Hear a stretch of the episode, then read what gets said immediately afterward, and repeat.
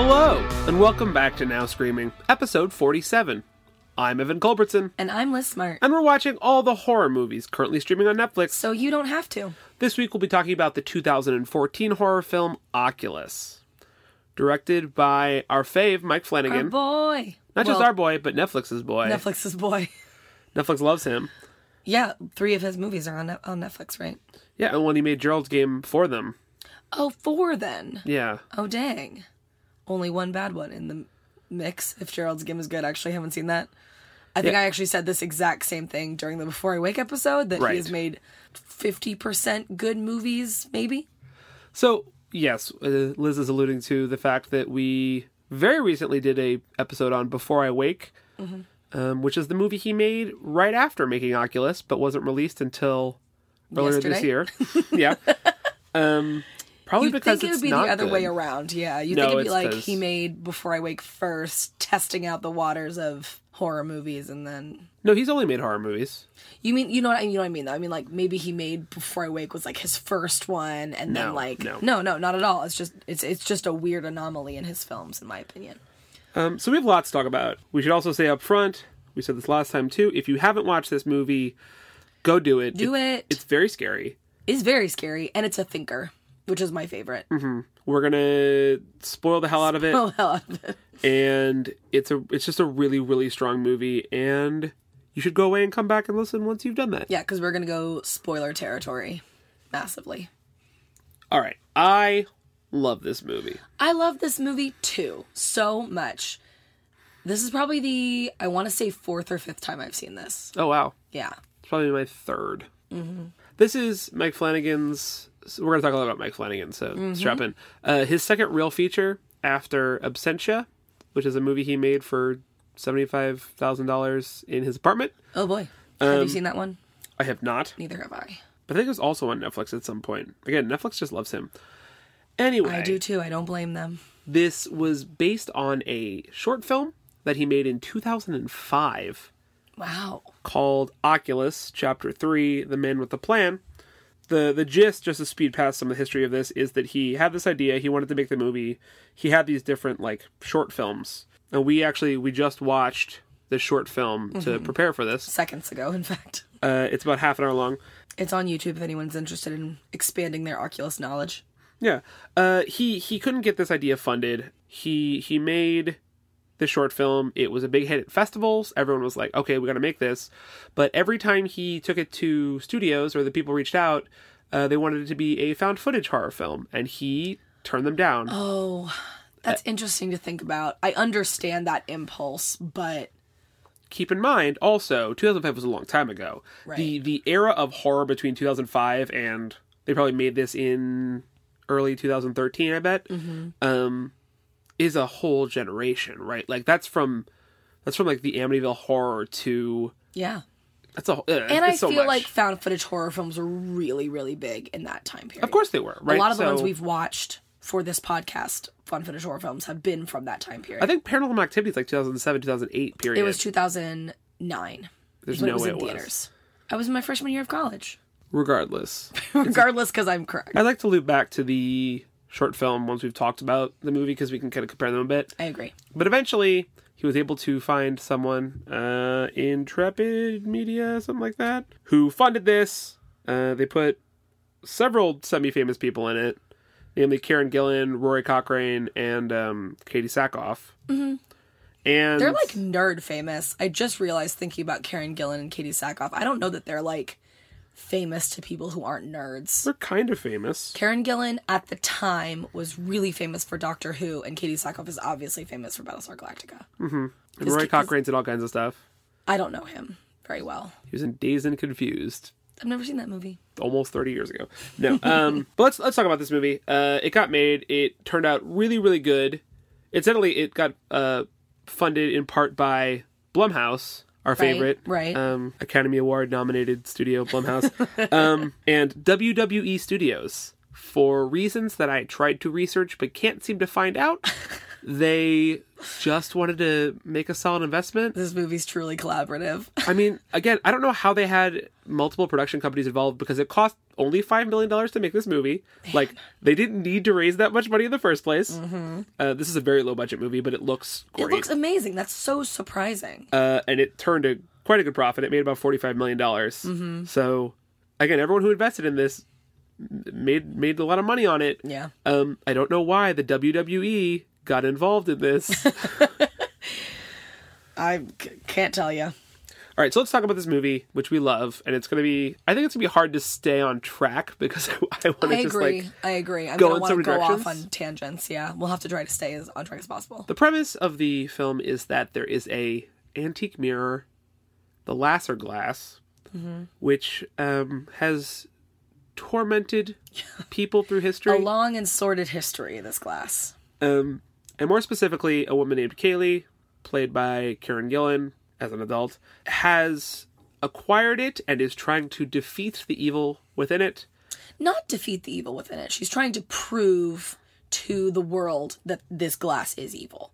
She's not interested in like I think it's a little bit of both. Well, I think that it it has to end with her killing it because one must defeat the other. Yes. But she doesn't care about like the evil must be destroyed. She wants to prove everybody wrong, right? Right. Okay. So Right. you're jumping ahead to um, the reason for her encounter as an adult is because of some fucked up shit that happened to their family in the other narrative. Because this movie keeps cutting between 2002 and 2013.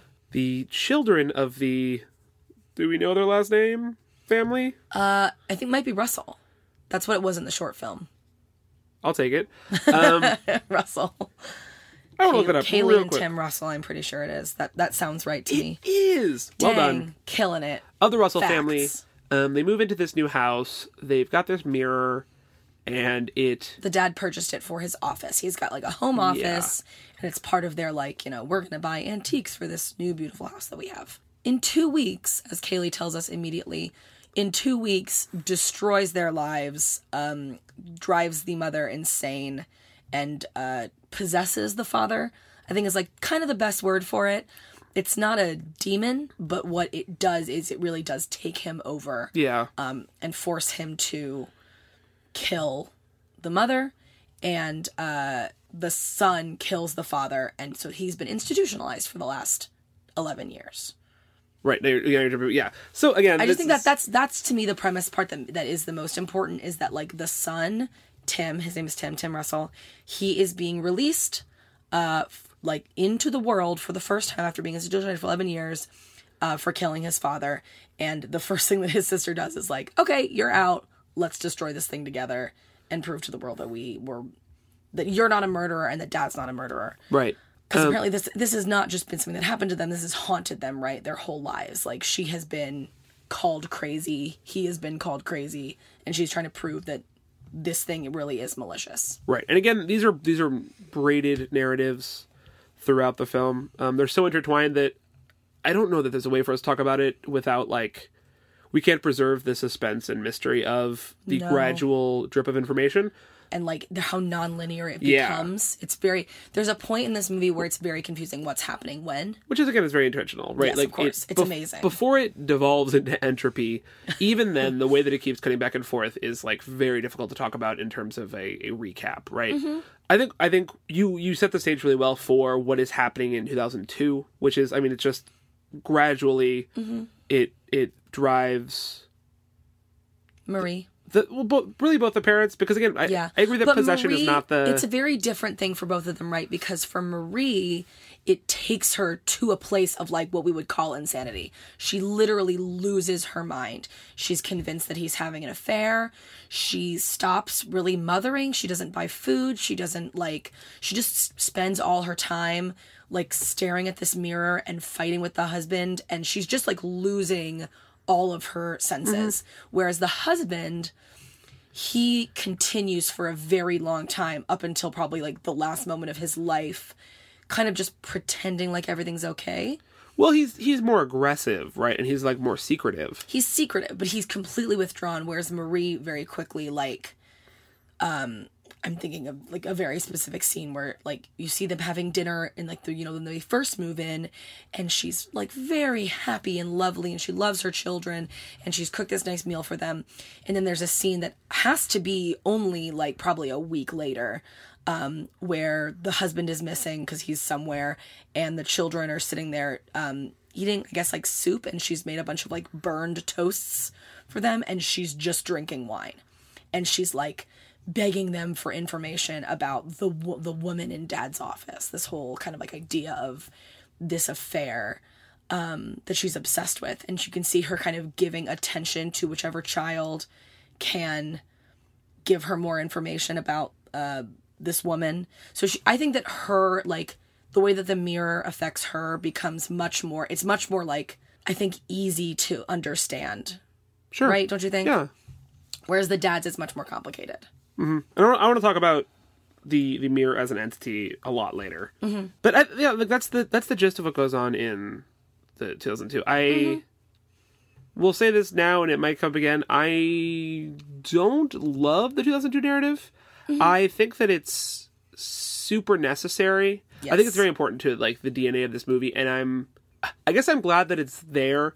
But at the same time, the actual content of the flashbacks is not super interesting to me. I think it has a few really, really, really scary moments. Mm-hmm.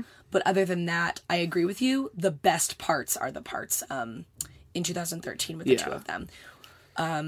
Which we could transition to. I just wanted to, to, to sort of say that, like, the.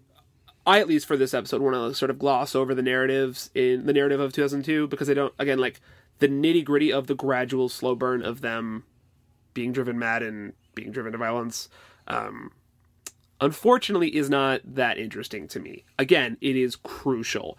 The fact that it takes as long as it does, and the fact that we see all the iterations of, you know, things going badly is very important. But But you're right, though. I think that the practiced, the scientific method of the 2013 Mm-hmm. is more interesting than just like the kind of 2002 haunting.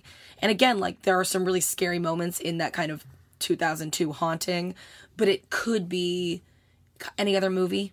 You know, Yeah. it could be Amityville or The Conjuring, things like that. What makes this movie intensely special is the 2013. So let's talk about this. As you said, Tim is um, released from psychiatric hospital into Kaylee's care, and Kaylee immediately is like, "You promised you never forget about what happened, The truth, the truth about what happened," and takes him to her house, their where she- house. their house, where she has set up like the most high tech like like scheme to document this. I mean, she has like multiple cameras on multiple different circuits. She has like temperature control. She has like alarms. Um, food, water, like everything you could possibly think of. she's thought of everything, and the The most important thing, they have a failsafe, which is that because she's done all this research and she has like a fairly lengthy monologue about the history of the Lasser glass and all of the people who it is has harmed throughout history and all of her research that she's done. Um, pictures she's holding up to the cameras and everything like that. everyone who comes in contact with this ends up dead and mutilated in one form or another, and it's very different. So what she has set up is this failsafe that if the two of them are not alive, to uh, manually reset a um, Timer. a timer, then a what like what is it? It's a an anchor. that She, I think she calls it a yacht anchor, but it's it's, not an anchor. It's like a it is, but it's on a swinging thing. it's a pendulum. Um, That's what I'm saying. It's sharp though. Yeah, anchors are sharp. I suppose it doesn't look like an anchor. It looks more like That's a. what, it's um, a yacht anchor. That's what that's what she says. It's a yacht. It's it doesn't look like a ship's anchor. It's a yacht anchor. It's fairly small, but it's on a pendulum so that if if it like if the timer goes up, it will swing down and hit them with the, where the mirror is with like a lot of force. and theoretically destroy it. Yes. Um, which we should also mention that there is only one crack in the mirror, Mm-hmm. um, which we come to learn is from when they encountered his children in 2002. I do want to talk about that later because Yeah, yeah, for sure. things about it. Um, but that is the only time that the mirror, any harm has come to the mirror, like physically. Mm-hmm. Um, so again, if the if there is a in Kaylee's theorem, if there is a supernatural presence in the mirror, it is going to skew towards self preservation. So it is not going to kill them off because it needs them to keep resetting the timer and prevent the anchor from destroying yes. the mirror. itself. Yes. Um, which again is is brilliant. It's everything she does is brilliant. Everything that she has set up is incredible. And you want and because of that, you want to root for her so badly. You want her to win. Yeah, Like I I want her to win more than anything else in this this whole world. She it's not even the fact that she's likable. I don't actually find her that likable as a character. Um but she has is so prepared that it's it's it's so unfortunate how this movie unfolds like despite all of her best efforts. That being said, the thing that I love probably most about it isn't just like the level of preparation, because again, it, it sucks the viewer in so quickly because you you believe her, um, but also the push and pull of like because Tim has I guess been conditioned that like none of this happened and that it was all delusion, right? And he's Yeah. literally fresh out of a psychiatric hospital. Yes. So as soon as as soon as like you know Kaylee's monologuing about like to the camera again because she's documenting this about all of this stuff, and Tim is like, no, you like you're you're delusional. I can't believe that you are still like on this. Like this didn't happen. he's feeling a lot of pity for her also Yeah. right he's sad for her because he's had these 11 years of treatment where they've been able to show him all of the like ways in which he was just a child and he didn't realize what he was seeing um but you really like i don't think that he's very convincing Well, I think that there are points in which he is right, but every time that's this is again this is what I love is that every time that it goes far enough to the point where like, oh, you know, maybe he's right, maybe Kaylee is a little unhinged because she starts behaving like a little like frantic, very and, erratically. and desperate, Yes. right, and so once because at first things aren't happening right? Right. Once the movie takes you there of like, God, maybe maybe Kaylee like is obsessed with this to an unhealthy point, then suddenly Tim starts talking about, well, maybe we should just disable the anchor and go home. Yeah. And then they find out that the cameras have been turned around, Yeah. and then they Oh. find out that the plants are dead. the best the, one of the best parts in the beginning that is like this that i love and it is it's everything that they talk about in the monologue where like the the mirror will defend itself to such an unbelievable degree that it will manipulate you even if you don't realize it Yeah. where tim's like just smash it kaylee just do it and she's like okay tim go ahead and smash it. And he picks up a chair and he's literally like about to smash it. And he's like kaylee let's talk for a second about your mental health. And she's like look why did you put it down? Like look what you just did. Yeah. and it's so genius the way that that happens. It's so good. And it's the same thing with like the dog thing right? Yeah. where they have this dog named mason and there's this whole bit where you see the mom lock mason in the office and then you see later that he is he is gone. And you see acting wise on marie's face that she is baffled right? Like she doesn't know what's going on. She's confused. She locked the dog in the office and now he's missing and he's completely just vanished into thin air. And then uh, Tim talks with the whole thing about how, no, Kaylee, uh, he probably just had this disease and that's why the plants died. And don't you remember how mom said this thing and dad said this thing and Mason probably just died and we just, we attach, he talks about the fuzzy trace theory where you, Yeah. you just, you pick different events and you attach them uh, in your mind. And like the, in those moments, you're like, yes, the Yeah. fuzzy trace theory exists. He is correct. But again, then they walk back in and they check the footage and they see that while they were talking about all of this, while they were having this conversation about whether or not this is real, For our eyes out in the living room, yeah, right? They the the camera footage shows that they were actually turning the cameras to face each other so that the cameras weren't recording anything of, of meaning, and like they had no idea. It's so good. It's like it, it again. It ta- the way that the stakes are raised continually is just so brilliant. Mm-hmm. And the rest of the movie, I mean, again, we don't want to we don't want to go beat for beat, but from then on out, it is just like the blurring of reality. Like both between there are all these like great match cuts between what's going on in 2002 and what's going on in 2013. Um, just some impeccable editing, and the. I mean, there, like, like there are things like the the phone calls from the fiance, which are supposed to happen every hour, start like being a little bit off. But then Kaylee is smart enough to know that like maybe that's not That's even not even real. him, yeah, because he potentially is saying the same thing every time. There's a point where we hear it and he just goes, "Okay," and I'm like, "Isn't that what he says Yeah. the first time? Like, possibly it's just the same recording over and over." But not even recording. it doesn't need to be like we don't need a um an actual explanation of it. It's just that like in her mind, That's what I was gonna say. That's the thing that's so confusing about this is that like Kaylee has thought of everything. She is so smart about this, like we said, where she has the cameras and they're all, you know, that's the objective point of view, right? Is what we're seeing on the screens. And there's but there's all these times where you're like, what am I as a viewer supposed to trust? Because there's another moment that's very simple related to that same moment of like them turning the cameras where you see Kaylee and she's walking up to the mirror and Tim is behind her and so he's looking at the screens and what he sees is her walking up to the camera. Like he sees her face looking like really close to the camera, but for us we're seeing her in front of the mirror. Yeah. And I don't actually know do you think that the camera is always true or do you think that it can manipulate cameras too? I don't know that it matters. Uh, I think that like That's what I'm saying. Like if- can we trust anything? no, no, no. We can't trust anything. I think that like maybe the camera is supposed to be the sort of objective, grounded truth.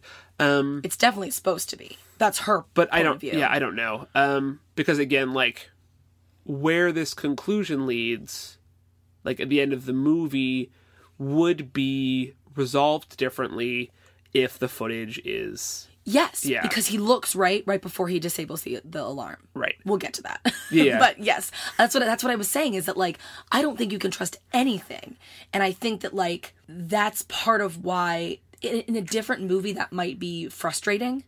You know that it might be like, oh well, what can I trust? You can just do whatever the fuck you want if you don't have like a, a a baseline. But that's what makes this mirror so scary to me is that like she's thought of everything and it still it it outmaneuvers her at every turn and it's so aggravating and frustrating to watch like as a viewer but in like the best way Yeah, I mean the result of this is that like the movie itself, and it's a movie about illusion and deception and madness, mm-hmm. right? So like, just as the characters have no idea what the reality is. For example, um, another one of my favorite scenes is when Kaylee takes a bite of an apple, and then suddenly she sees that she's taken a bite of a light bulb, and she's got like glass in her mouth, and it's like very horrifying.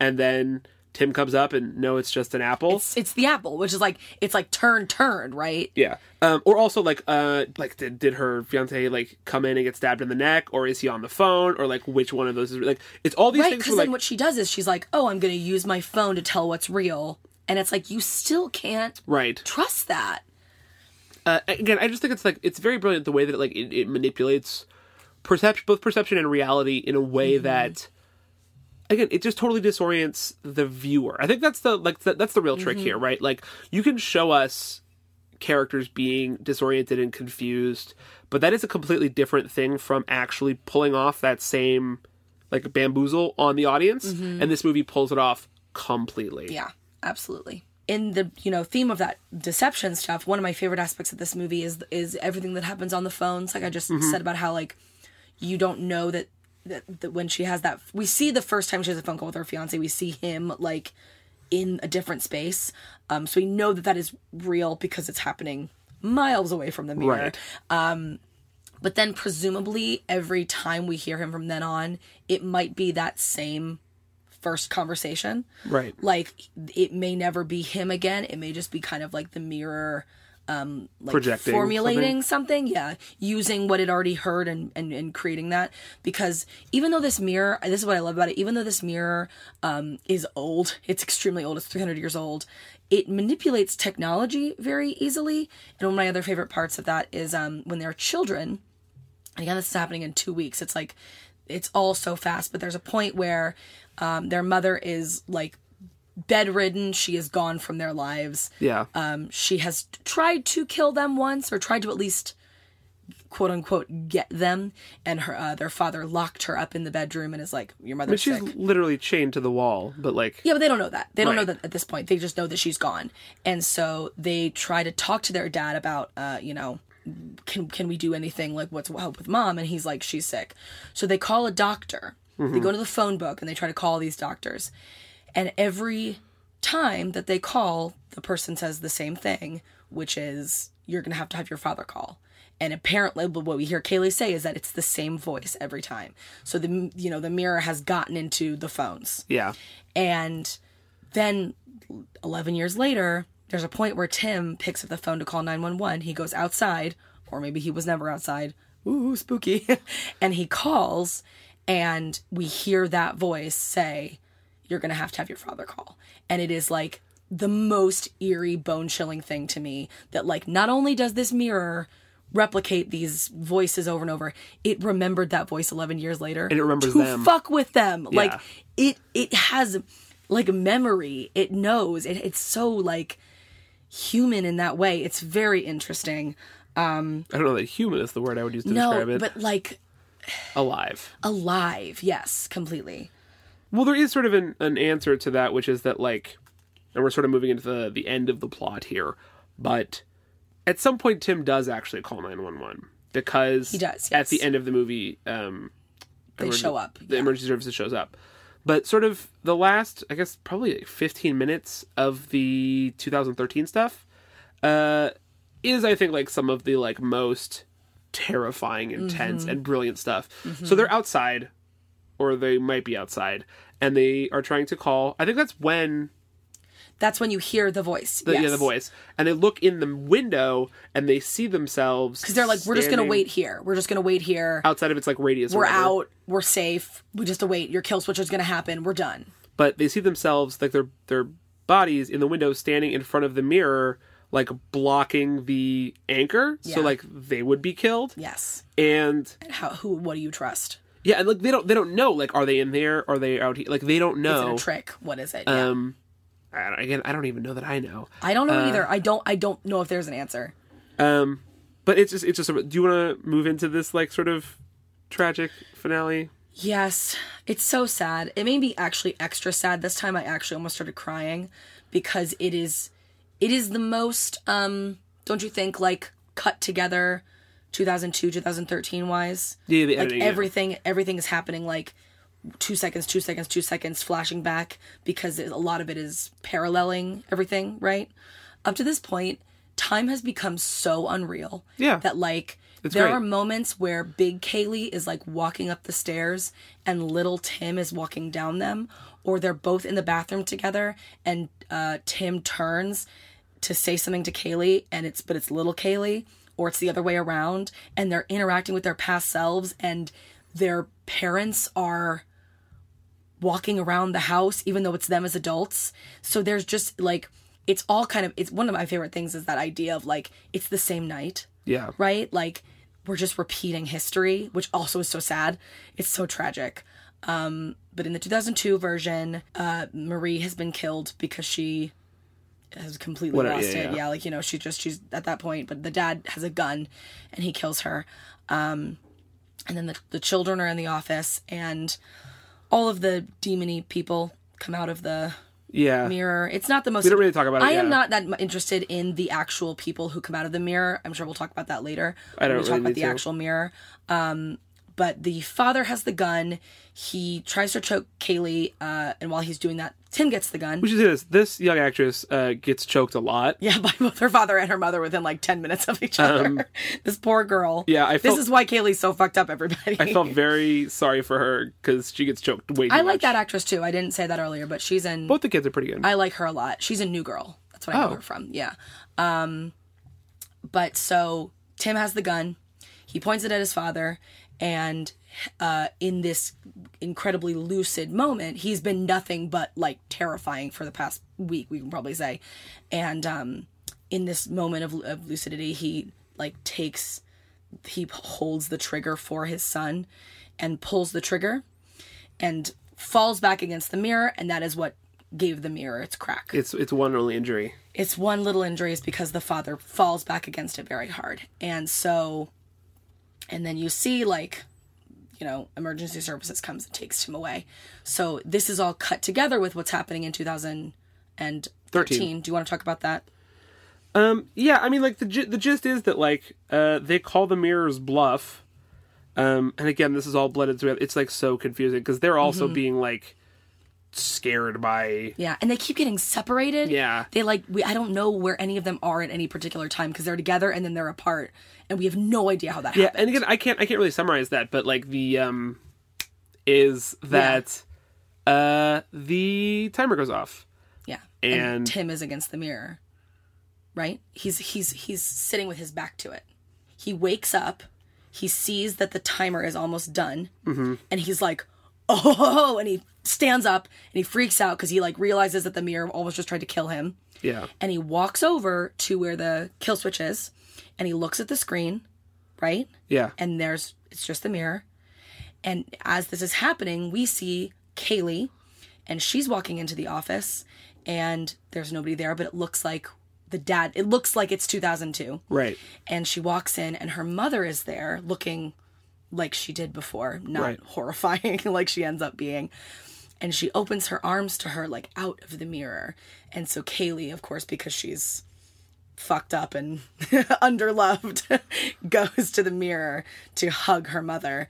And at that exact moment, Tim flips the switch and, And- the yeah. anchor comes down to her and kills her. And kills Kaylee. it's so hard to watch. It like is so painful. Uh, I mean, I, I, I, totally agree, but I also want to say, like, I think it's the best part of this movie is, is. that they lose. Yeah. They lose to this entity beyond com- comprehension, and like the, the whole ending sequence of like the cops show up in 2013 and they dragged him away, and it's cut with Him like getting dragged away. away- and, and young Kaylee screaming, "Promise me that you'll never forget." Yeah. And, like, and he's screaming. This is what really got me this time. This is when I got like choked up. Is he's screaming? It's the mirror. It was the mirror both times. Mm-hmm. So it's the editing is flawless. It like cuts between young Tim and old Tim saying it was the mirror. It was the mirror as he's getting dragged away. Yeah. And oh my god, can you imagine being this kid's therapist and you were like, I let him go into the world and. A day later, He killed he his- has yeah. killed his sister and his sister's fiance, maybe.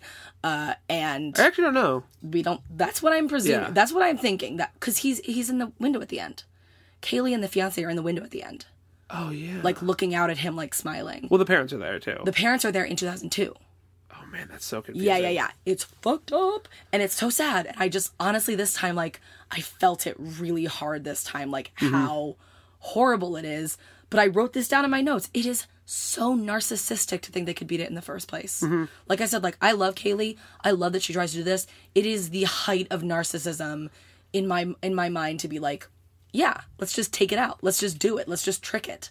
It is so untrickable. That is also the thing that I love the most about this. And Mike Flanagan said that he was inspired by like Lovecraftian horror in this, and it, it definitely shows that like in that this this thing that if you try to you try to understand it, it's going to drive you mad, mm-hmm. and that you cannot beat. It is it is beyond like humanity, right? And again, its its origins don't matter because whenever Right. she talks about it, she's like, "Oh, the Lasser glass, the Lasser glass." Uh, first materialized in whatever the but seventeen it could have been it like It could have like it's been years. Maybe it wasn't even a mirror at one point. Maybe it was possessing something else and it moved into that mirror. Like we have no idea what this what it really is. Well, I think I think it's an object. I do think that I think it it is, is the mirror. It is the mirror, but again, like the mirror could have been different. I mean, like mirrors These are, are made of sand. Are very Yeah. very old thing. Right. Um. No, I think it's I think it's really brilliant. Because I don't because there's there's some elements right that like a, some of what happens is the beings that are killed by the mirror like they manifest as ghost zombie things. Yeah. But I don't ever believe that that's what like the mirror is, right? No, no, the no. The mirror is an old old being. I think the the reanimation, so to speak, of the victims of its victims is a just one of its tactics. Yes. To scare and manipulate. because the woman is what drives Marie mad, right? Right. It's the mirror, but it's mean- also the idea of an affair. again the thing that works about that uh, yeah because again it, it's just it's those are its victims and it uses them probably because it is a mirror and so people look in mirrors and so it has the visual Mm-hmm. like so all it's doing is it's casting out that visual um sort of stimulus Mm-hmm. uh that was put into it when someone looks in the mirror right, Right, um which again i think is really brilliant. That's the cool. That's the cool thing about mirrors. They're they're manipulators, right? They show Yeah. you something, and they they. They, but they don't. They don't show you something real. They show Right. you a reflection. i do think the actual execution of the again reanimated entities is probably my least favorite thing about the movie I fully agree. they just look like um zombies or whatever like it's just very like cliche and Cl- They're not cliche scary, right? They're not really scary. They're just kind of like dumb looking. the only moment glowing that, eyes. the only moment that gets me is when it's in 2002 and um they open their mouths and it sounds like the alarms in 2013 is that when he Mm-hmm. Yes. wakes up like Uh, yeah, I don't remember. This is again like Yeah. the parts of this movie that are nonlinear. I never know the order of what's happening at all. There's a very sp- there are very specific turning mo- moments in this movie, and I can't always tell you what's in between the turning moments. Right? right uh the mirror the Lasser glass will defeat us all um it will outlive all of us. Yeah, it is. Again, it is. It's brilliant that like, and again, this is such an original like concept. Like, Yeah. obviously, the idea of this possessed item or like this thing beyond comprehension is not Mm-hmm. itself uh completely original, but like we don't get a lot of horror movies that deploy it in this way the way that this manipulates reality the way that we have a protagonist that we trust and that we should trust because she's a kick-ass and because she Mm-hmm. She's has best, she has thought about everything right like the flaw of so many horror protagonists is that they make like these stupid mistakes Dumb mistakes. Um, she does make a couple of those, and it's what I'm really interested in. but it's because it's because It's driving her mad. it it has beaten her Yes. right it's not because she's dumb and you know is Right. is acting irrationally yeah, when we talk about how this mirror it like eats dogs and it kills plants, and like they don't talk much about what it's doing to your brain. Yeah. but you see it happen so quickly that like when that moment where she kicks over the uh, potted plant. yeah Remember? And there's no reason to do that. Like, Kaylee, don't do that. The- She has this whole obsession in the beginning with keeping everything very organized and neat, so that very scientific. Mm-hmm. She says specifically, I love, I don't remember the exact phrase, but it's something like, I am here to prove that there is a observable entity in this mirror, mm-hmm. scientifically observable. And I'm like, yes, Kaylee, fucking like, get it. You are so smart. But when she kicks over that planner, it starts to mess with her, and that's how she ends up maybe killing her fiance is because she doesn't know what shards of glass are real or plate or ceramic or whatever. Yeah. And if she'd never kicked over that planner, there wouldn't have been anything real to kill him with. You know what I'm saying? Mm-hmm. Like it frustrates me that she does that because it's so un-Kaylee to do, yeah but it's part of the mirror eating away at her. the way that this movie is ultimately like it is this battle between Kaylee people, but specifically Kaylee and the Lasser Glass yeah. is just again because Kaylee is such a great protagonist. It's just it is it, it makes it so much more tragic. It makes the Mm-hmm. movie so much stronger, and one of those again. I think I honestly I think the strongest thing about this movie is that the evil wins. Is that like this is not a problem that is resolved because Yeah. it doesn't need to be resolved and it Yeah. doesn't need a sequel and like No, no, it's it is actually unusual for me because I really prefer uh, happy endings in horror movies. And Hush, another Mike Flanagan movie, has a very satisfying, happy, like the happiest ending that that could possibly be. horror movies don't always need to have happy endings, but they need usually closure. Yeah. I don't. I don't want to say need, but they usually have some sense of. I'm saying closure. preference wise, I usually like ones that end happily with someone defeating evil or whatever. And in this, the fact that she doesn't, it's but it's a testament to how powerful this entity is. That I believe it and I like it. I actually prefer horror, a lot of horror movies without closure because I think if you pull off, if you stick that landing of like y- you don't know if the evil has been defeated, specifically if you don't know. This one is obvious that the evil has not been defeated, but movies where you don't know, something like I'm thinking of like the ending of Halloween, John Carpenter's Halloween, Yeah. where it's just all those shots of like the neighborhood and the city of like I was gonna say that's a very classic, like I mean I was thinking a little bit dumber, but Friday the thirteenth that was like happy ending, hooray, and then it's like, no.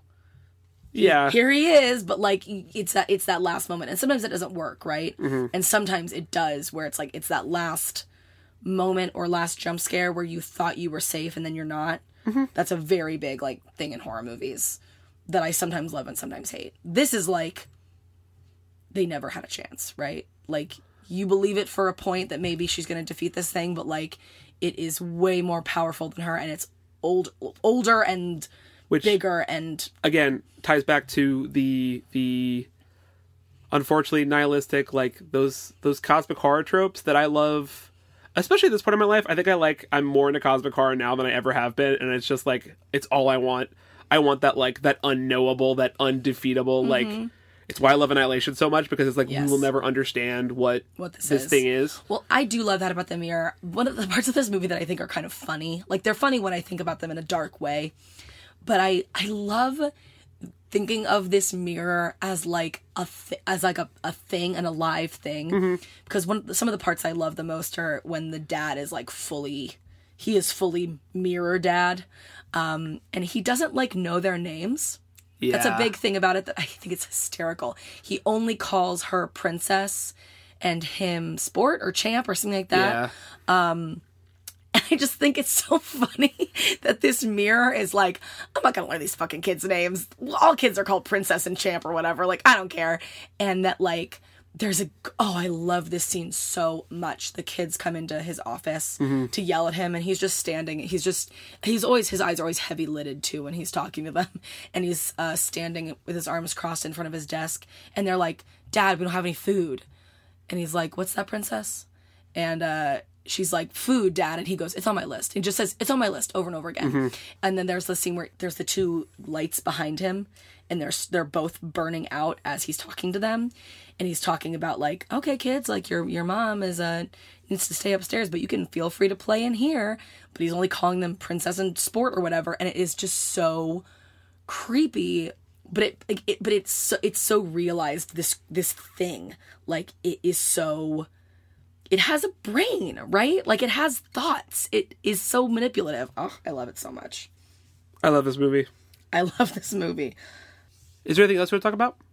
I do want to talk about Kaylee very briefly because she's very interesting to me. As I've already said, I really love her, but I also think she's interestingly flawed as a character. Um, she has a fiance, which I don't really understand because everything we know about her is that she has one focus, and it is getting this mirror. And we, she is an, she works at an auction. She's like a um art dealer or like a not an art but like, antiques dealer. antiques dealer and in my in my opinion she is only getting this job to track down this glass right like Right. her whole career is based off of this and she works at the same place as her fiance Which and so quickly, to be fair, uh, makes sense. It ruined her life, right? no i'm not judging her i'm just saying that like for her to have a fiance i wondered at first if she had just she doesn't have time for romance.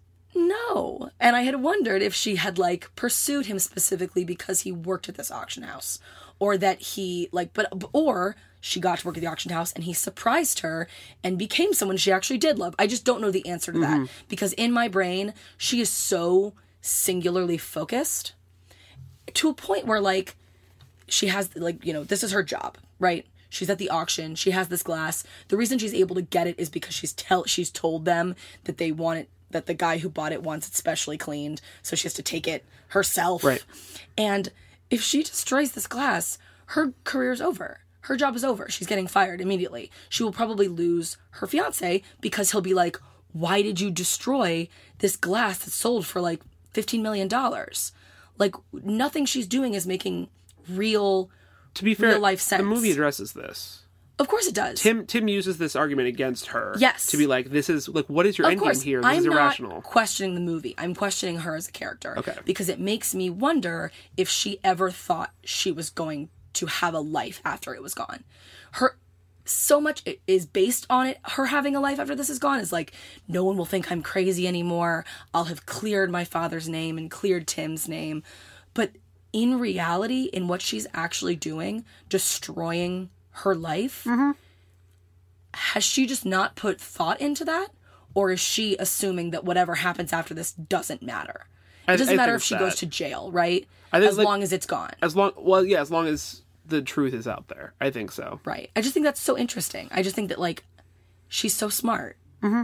and she's so great but she Is also sort of like short sighted. she's been well i mean even when this mirror isn't around it's been driving her crazy right like Yeah. she has these horrible nightmares like she's never been okay even though she seems to have a lot in her life that's gone well and how there's like a part of this that's like just forget about it kaylee like you have a fiance you have a good job your brother is out you can have a good relationship with him now just let it go but she would of course never do that Right. it's just one of the, another one of those things about this movie that's like you want her to succeed and you want her to win but also winning could be just yeah. letting go of it it's so frustrating But again, again, I I love that aspect of the movie because Yes. uh, because the mirror always wins. yes that's my favorite thing actually is the one moment the mirror doesn't win which is when it is cracked when the father hits it and it's like is the only reason that was able to work. Because i think you said this like it, it never allows itself to be hurt in any Right. possible way. So how on earth did did that work? Because it doesn't get cracked when it hits kaylee right? Like it's still fine. So why did the dad falling against it hit it? And my theory is because it's the only time the mayor has ever been surprised. Like it did not expect the dad to save his son? his son. And that like this mirror doesn't understand love Right. And I love, like, of course, I love that. I love this, like, big, big, scary, eldritch horror being like, ha ha ha, I'm going to manipulate these families and they're all going to kill each other, but not understanding that kind of like this father's love for his son that he would not do that. And it's Right. just, and that, but that's, and that's the mirror's only weakness. It's very That's great. It's wonderful. stuff. I love it's it wonderful. so much. Uh, one of the things I want to talk about is just quickly, very quickly, returning to the short film, "The Man with a Plan," um, because I think that uh, a huge percentage of what is great about Oculus 2014, 2013, the core of that is in this 2005 short film. Um, all of the stuff about the extended, the extended monologue about the history of the Lasser Glass, all the examples of things that have happened, All the alarms and food and an IV and all this whole kind of like, all the yeah the cameras. Yeah. Um, the core of that is all in the original concept for this, which I love. It even I mean it even has the scary father and like going in my office thing. Yeah, because Um, they they do it really cleverly, right? Because it has to be like it's on a tape and it's on. um He talks about it as he's slowly kind of going mad. He describes it, so they have to do it in a very different way than just showing us like Right. a lot like a feature film can show us, but this movie had to like do it in a little Yeah. more subtle And way. it, it also devolves into the complete lack of knowledge of what's real. You know, we're seeing different things on the camera screen that we're seeing Mm-hmm. in the like sort of like real world. The, the the short film takes place all in one room. It's just one guy in a room with the mirror and all of his equipment.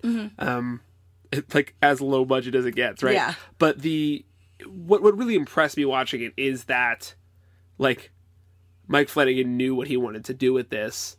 Again, And like we said, all the really interesting stuff with the mirrors and the trying to trick the mirror is present in that movie. That's the that is the core of Oculus. Yeah. And that is it present in the short film. and even even the the stuff that like because again it's all just in the room but we know in the short film that he's coming back as an adult yes. to defeat this thing Yes. uh, and again the the feature length film expands on that with this like second narrative um, which, Mm-hmm. Which, again is, which I, I do like. I like I said, I like the way I love the way they intersect. i'm glad it's there i think that many of the ways to intersect is brilliant Mm-hmm. uh, i'm just so i'm just so impressed by mike flanagan's patience Mm-hmm. um, that he he didn't give in and make this found footage. That he finally got his shot to make what is really his like first like feature film with a like budget over like Mm-hmm. whatever seven seventy five thousand dollars whatever extra was. Like he he got his shot and he nailed it. And so much of what makes this good would not be good if it was a found footage. Of course, yeah. So much of what we like the whole we've talked about cameras versus reality, we could not see that if this was found Right. footage. I understand the impulse legitimately because this is all about cameras, but like we would lose so much of what makes this film good if we were just seeing what a camera was seeing. Yeah, no, because uh, he he's talking about that in interviews about like found footage has to be to some extent objective, right? You have to believe what you're seeing in the camera, and that just does not work for Oculus. this it story, just does not work. right? Uh, I do also love how the short film became the movie. I love Mm-hmm. the like idea of introducing there be, being two siblings because then you have Tim as the skeptic, and I love the skeptic elements of Oculus. Definitely. I think like there's nobody in that to be that person in the short film, but like we've talked about, like Tim being like just smash it and going transitioning into like you cannot kill this thing uh, is so great. Um, the one thing that I thought the short film really did well that didn't transition into the movie is there's a part of the feature length film where the dad says he kind of just mutters it I've met my demons and they are many. I've seen the devil and he is me. And in the movie, you're kind of like, why? What's Yeah. that? What's the point of that? And in the short film, he it's on a tape recorder and it's when he's really losing his mind and the tape recorder turns on and it's he, and it's his voice and he starts saying that over and over again mm-hmm. i've met my demons and they are many i've seen the devil and he is me and for whatever reason in that context knowing those are words you've said before but not remembering you saying them into a tape recorder Yeah. that is very scary I mean, also, I think it makes more sense in that context because in the short film, it is a man in a room going mad, Right. Right, and so like the fact that he has he ha- he is the architect of his own undoing, uh, Yes. even more explicitly, yes because Again, it's just him in this room everything that happens is because he doesn't just wa- get up and leave the room as you've talked about, Kaylee does that too, right? Like Kaylee could have moved on with her life, right? Right. But in the short film, it is so distilled into this. Mm-hmm. I agree that it it doesn't work as well in the The movie. the movie the, the movie but like also it's kind of a nitpick right like It's a huge nitpick. Uh, but I just it was so funny hearing that line said in the short film. Right. Like, whoa, that's fucking frightening. I'm, agree, I'm like yeah. losing my mind a little bit. It was very cool. Do you want to play my favorite game? what's your favorite game My favorite game is whenever someone I know watches this movie, I ask them, "How would you defeat the mirror?" And I know we've already said it's unbeatable. Obviously, you would not defeat it. But if you if you were in this position and you were like, "I'm gonna take that mirror down," what would you do? Um, I think that like the core of Kaylee's plan is correct. Um, I think if there is a flaw, it is that she is in a position to be manipulated. You need more people, Yeah. and you need to. You probably actually probably the the answer is to do it in public. I think her mistake, I actually disagree with that. I think her mistake is that she feeds it. She gives it a dog, she gives it a bunch of plants, she lets it kind of eat away at her first. and I think the idea behind this is that you have to I hear drain you. it of all of its energy I think for a long time. I think you are making assumptions about the metaphysics that the text does not present. I disagree, but that's your opinion. Uh, why do you think doing it in public wouldn't work? Because I think that it just has more people to feed on and more people to trick. And I don't think that, like, if you did it in public, people would believe you. Well, the point is, the point is to, or Kaylee's goal is to get people to believe. And I think if you have more people out there, because again, But what do you think it would do in public? I don't think it would do it has a radius, right? So there will be people outside. If you do this in Times Square, there are people outside of the radius who can still see what's going on. But as on. we've said, this thing is alive. It's smart. It's not a. It's not a force field. It's not an energy. It knows things. And so, if I think if you did this in public, it would not do anything. I think part of the reason that it does what it does and is able to do what it does is because it has the ability to manipulate Kaylee and Tim in this house, whereas it doesn't. I don't think. I don't think. I don't think it would come out to play in Times which Square. which goes back to my original point, which is that you can't beat it. what I would do, and I put a lot of thought into this, and you can tell me if you what, what wouldn't work about this. And I'm sh- again, I'm sure it wouldn't work because it would trick me out of this in some way before it were to be able to happen. And also, we can't anticipate the ways in which the mirror is. Like, Can protect itself exactly. But my what I would do is I would do what I said. I would drain it of all energy. I would like literally leave it locked in a storage container for centuries. yeah, years, honestly. like like leave that thing in there. And then with as with I believe this is true, with as many people as possible present, like not just me, like many, many people. Uh take the mirror, probably still like again, like covered and the way that however people in the world transport it without being manipulated and murdered, right? Yeah. it's really people who are able who live in the house with this thing. Take it t- somewhere um, set up the same kind of thing um, an anchor, a bomb, uh, something that is going to drop on it, set a timer, and leave. And not a timer that is based on anything like electrical. Like literally, even you could just like rev something up. Like I'm again, you know, you're looking at me with this face, like you know the mirror would trick it somehow. Of course. But this is my point: is just that I think that like I think that giving it energy is the is the problem. Mm-hmm. I think that being there and this is what I was saying, narcissism, like feeling like I'm gonna watch you die, you terrible thing. Like no, just take it out somewhere and just leave, and don't feel like you have to be the one to see it die. I think that like ha- this personal relationship that Kaylee has to it where she like I love that scene in the beginning where she goes up to it and she's like I'm sure you're hungry. I hope that still hurts. Like it's it's so personal to her. Yeah. and that's why she wants to be there and defeat it like personally. And I think that's a mistake. I think that what you should do is is take the most impersonal possible approach make sure it's extra extra weak and then just fucking drop something heavy on it. Done. Maybe. I it. I think the mirror always wins. yeah To your point earlier, trying to retort me about the mirror not coming out to play in public, uh, there is in the movie the the aspect that it was in a school and it like drove someone to suicide in a school. True, school. that's true. Um, I wonder what the students like. We don't have enough information about necessarily No. like what happened to other people. Does it target someone specifically? that's what it it's, seems it's in a bank too. Remember the bank Yeah. person? I don't know. I don't know. may So many know. questions. I hope there's never a sequel to this. I agree. This movie is perfect uh, as is. Like, I mean, The we last talked about thing for like an hour, and I still a have a million things to talk about. Are you ready to um, stand in front of this and uh, No. Let I want the- to bury it. Let the anchor kill us because we can't beat the mirror. I can. I'll, I'll do it. I will beat this mirror. yes, I am. All right, how about you pull up that roulette and let's find another movie. A worse movie, probably. Most are. Most are correct. Our next movie will be 30 Days of Night. I've never heard of this. it's a vampire movie. Uh, What? vampires. You love this was kind of a like big-ish deal at some point. All right. 2007. Yeah, Okay. you don't seem excited. I hate vampires, you know that. For listeners who don't know, I hate vampires. I'm very bored of them. We did Queen of the Damned like a year ago and uh did not help my vampire fatigue. If I'm right about what I know about this movie, it is not the sexy vampire kind. I don't care. I'm I'm I'm over all vampires now. You're right that sexy vampires are my least favorite, but I I just tend to be pretty bo- like bored of them in general. Let's give it a try. Okay, Stay optimistic. maybe. Sometimes optimism does not is not good on this podcast. No, but Sometimes it's bad. how else are we gonna make it through?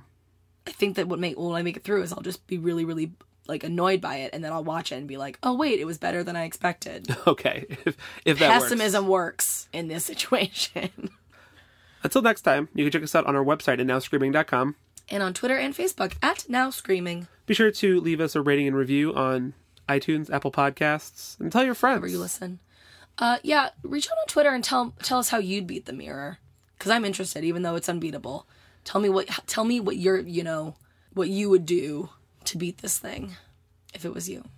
I'm less really- optimistic than Liz about that. But... You have to be optimistic. I just want to know what your clever plan is. Okay. And thank you, as always, to Wes Craven for. Um, I mean, the thing that kept coming to mind here is the uh, the end of Nightmare on Elm Street, uh, where they drive away in the the Freddy car. Mm-hmm. Spoilers for Nightmare on Elm Street, I guess. uh, but Freddy in general is really good at like blending the like blending reality in a way that you don't know if what you're seeing is real or not. Uh, but it still has stakes. In that case, it's a dream, obviously, but in this, it's like more in your mind. Yeah. But yeah, They thanks both have they both have powers of uh suggestion. yeah manipulation. totally Thanks for fucking with our brains, Wes. love it. All right. Until next time, everybody, stay spooky. Stay spooky.